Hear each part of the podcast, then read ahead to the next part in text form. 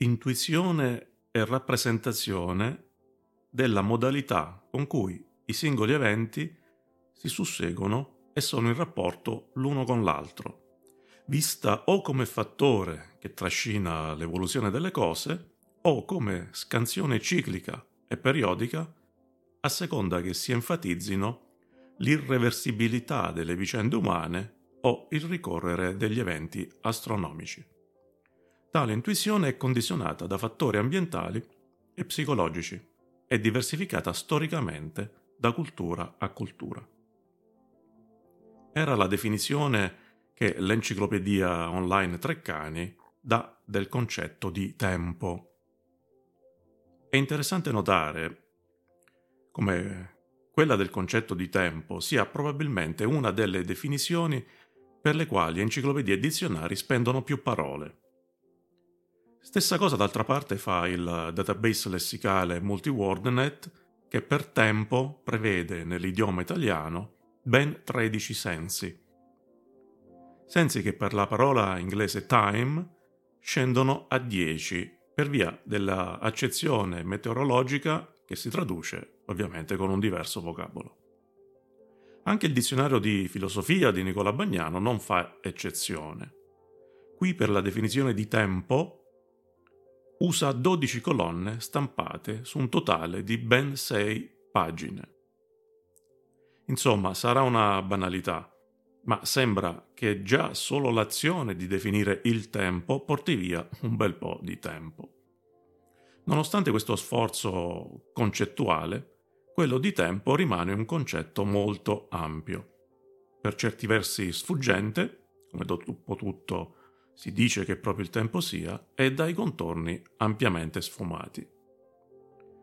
Limitandoci perciò alla sola definizione offerta dal dizionario, il tempo è un concetto che, come detto, da un lato è rappresentazione, mentre dall'altro è pura intuizione. Intuizione che oltre a non essere in quanto tale suffragata da elementi concreti, è anche influenzata e condizionata da tutta una serie di fattori. Fattori esterni, ambientali, interni all'individuo, cioè psicologici, e infine derivanti dalla stratificazione storica e dalla diversificazione culturale. La cosa interessante è che, nonostante tutto, il tempo abbiamo imparato a misurarlo ovvero a rappresentarlo, e anche con una certa precisione. Ma se sappiamo misurarlo così bene è perché, come umanità, abbiamo deciso con che formalismi e logiche interpretarlo. Probabilmente per molti versi l'abbiamo proprio costruito il tempo. E l'abbiamo costruito proprio in base a quei nostri condizionamenti ambientali, psicologici, storici e culturali. Dunque il tempo, di qualsiasi entità o fenomeno stiamo parlando, ci è utile, ci serve. O meglio, ci serve il fatto di essere d'accordo sul formalismo che utilizziamo per scandire la continuità del nostro vissuto, passato, presente e futuro. Con la misurazione del tempo noi tagliuzziamo la nostra esperienza della realtà in fette più o meno sottili, giorni, ore, minuti, secondi e così via. Proviamo cioè a rendere discreta e concepibile una sensazione di continuità che ai noi non sappiamo intuitivamente trattare adeguatamente. Se ci riflettiamo bene, l'atto del misurare il tempo può essere visto come la prima opera di digitalizzazione operata dall'uomo. Prendiamo qualcosa che percepiamo come un continuo e la rendiamo concettualmente utilizzabile per i nostri scopi, in modo discreto. Ed è proprio grazie a questa digitalizzazione che abbiamo il far tardi o l'essere in anticipo, ad esempio ad un appuntamento galante, oppure il perdere il treno o l'aereo, o l'affrettarsi per non arrivare tardi al lavoro, oppure l'essere esclusi da un concorso pubblico per il fatto di non aver fatto pervenire in tempo la domanda. Il tempo dunque, o meglio, il non sapersi ben rapportare con la sua misurazione, può portare a problemi anche molto seri. La ragazza che con tanta buona volontà ci aspettava al ristorante, dopo qualche tempo, giustamente, se n'è andata. Il treno che doveva riportarci a casa per Natale l'abbiamo perso perché non siamo arrivati al binario in tempo. La prova del concorso, per la quale non avevamo affatto studiato, per fortuna non dobbiamo più sostenerla perché la domanda non è arrivata appunto in tempo. E così via. Ma la misurazione del tempo è strumentale anche a un'altra cosa che di solito abbiamo molto a cuore, ovvero la cosiddetta misurazione delle performance e la conseguente redazione di classifiche, liste, gruppi, categorie ordinate. Questo avviene praticamente in ogni campo della vita umana, dalle competizioni sportive alla efficienza di un processo, anche giuridico, di una procedura e fino anche di un algoritmo. Queste classifiche, queste liste, queste categorie ci servono, tra l'altro, a stimare l'onerosità, in termini di risorse, dei metodi che selezioniamo per raggiungere i nostri obiettivi. Siamo arrivati al punto. Come è ovvio, e non c'era alcun motivo di dubitarlo, il tempo è importante, anzi fondamentale, anche nell'intelligence. E, secondo la dottrina degli studi di intelligence, per qualche motivo è importante soprattutto per l'intelligence delle fonti aperte. Si è sempre detto che l'intelligence, quale attività analitico-informativa, deve essere per prima cosa tempestiva, ovvero, secondo il dizionario, di una cosa che avviene o si fa al tempo o al momento giusto, quindi utile e opportuno.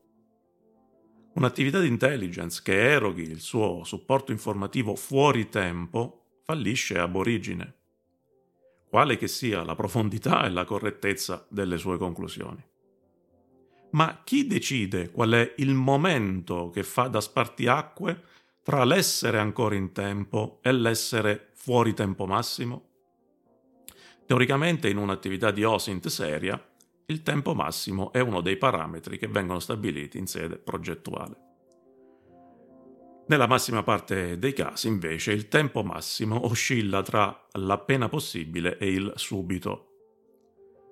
Storicamente all'OSINT è sempre stata attribuita una attitudine alla tempestività superiore a quella dell'intelligence classificata.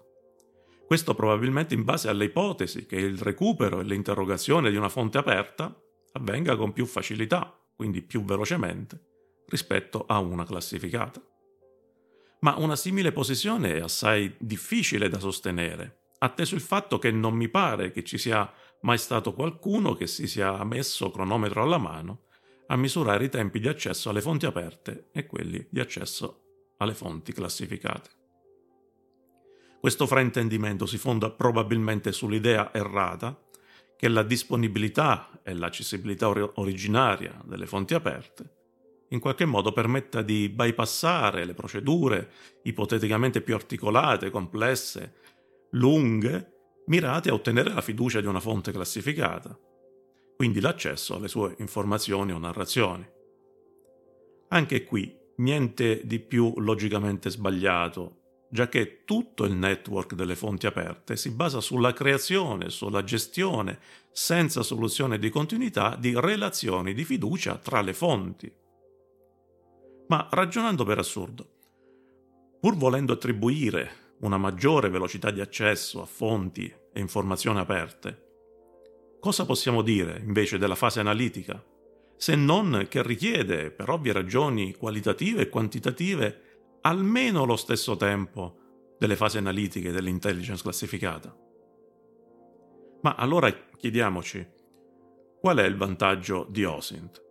Dove risiede l'utilità di OSINT rispetto ad altre tipologie di intelligence. In primo luogo, non necessariamente nel fattore tempo. In secondo luogo, sicuramente nel maggior grado di libertà e quindi di profondità della fase euristica rispetto all'intelligence classificata.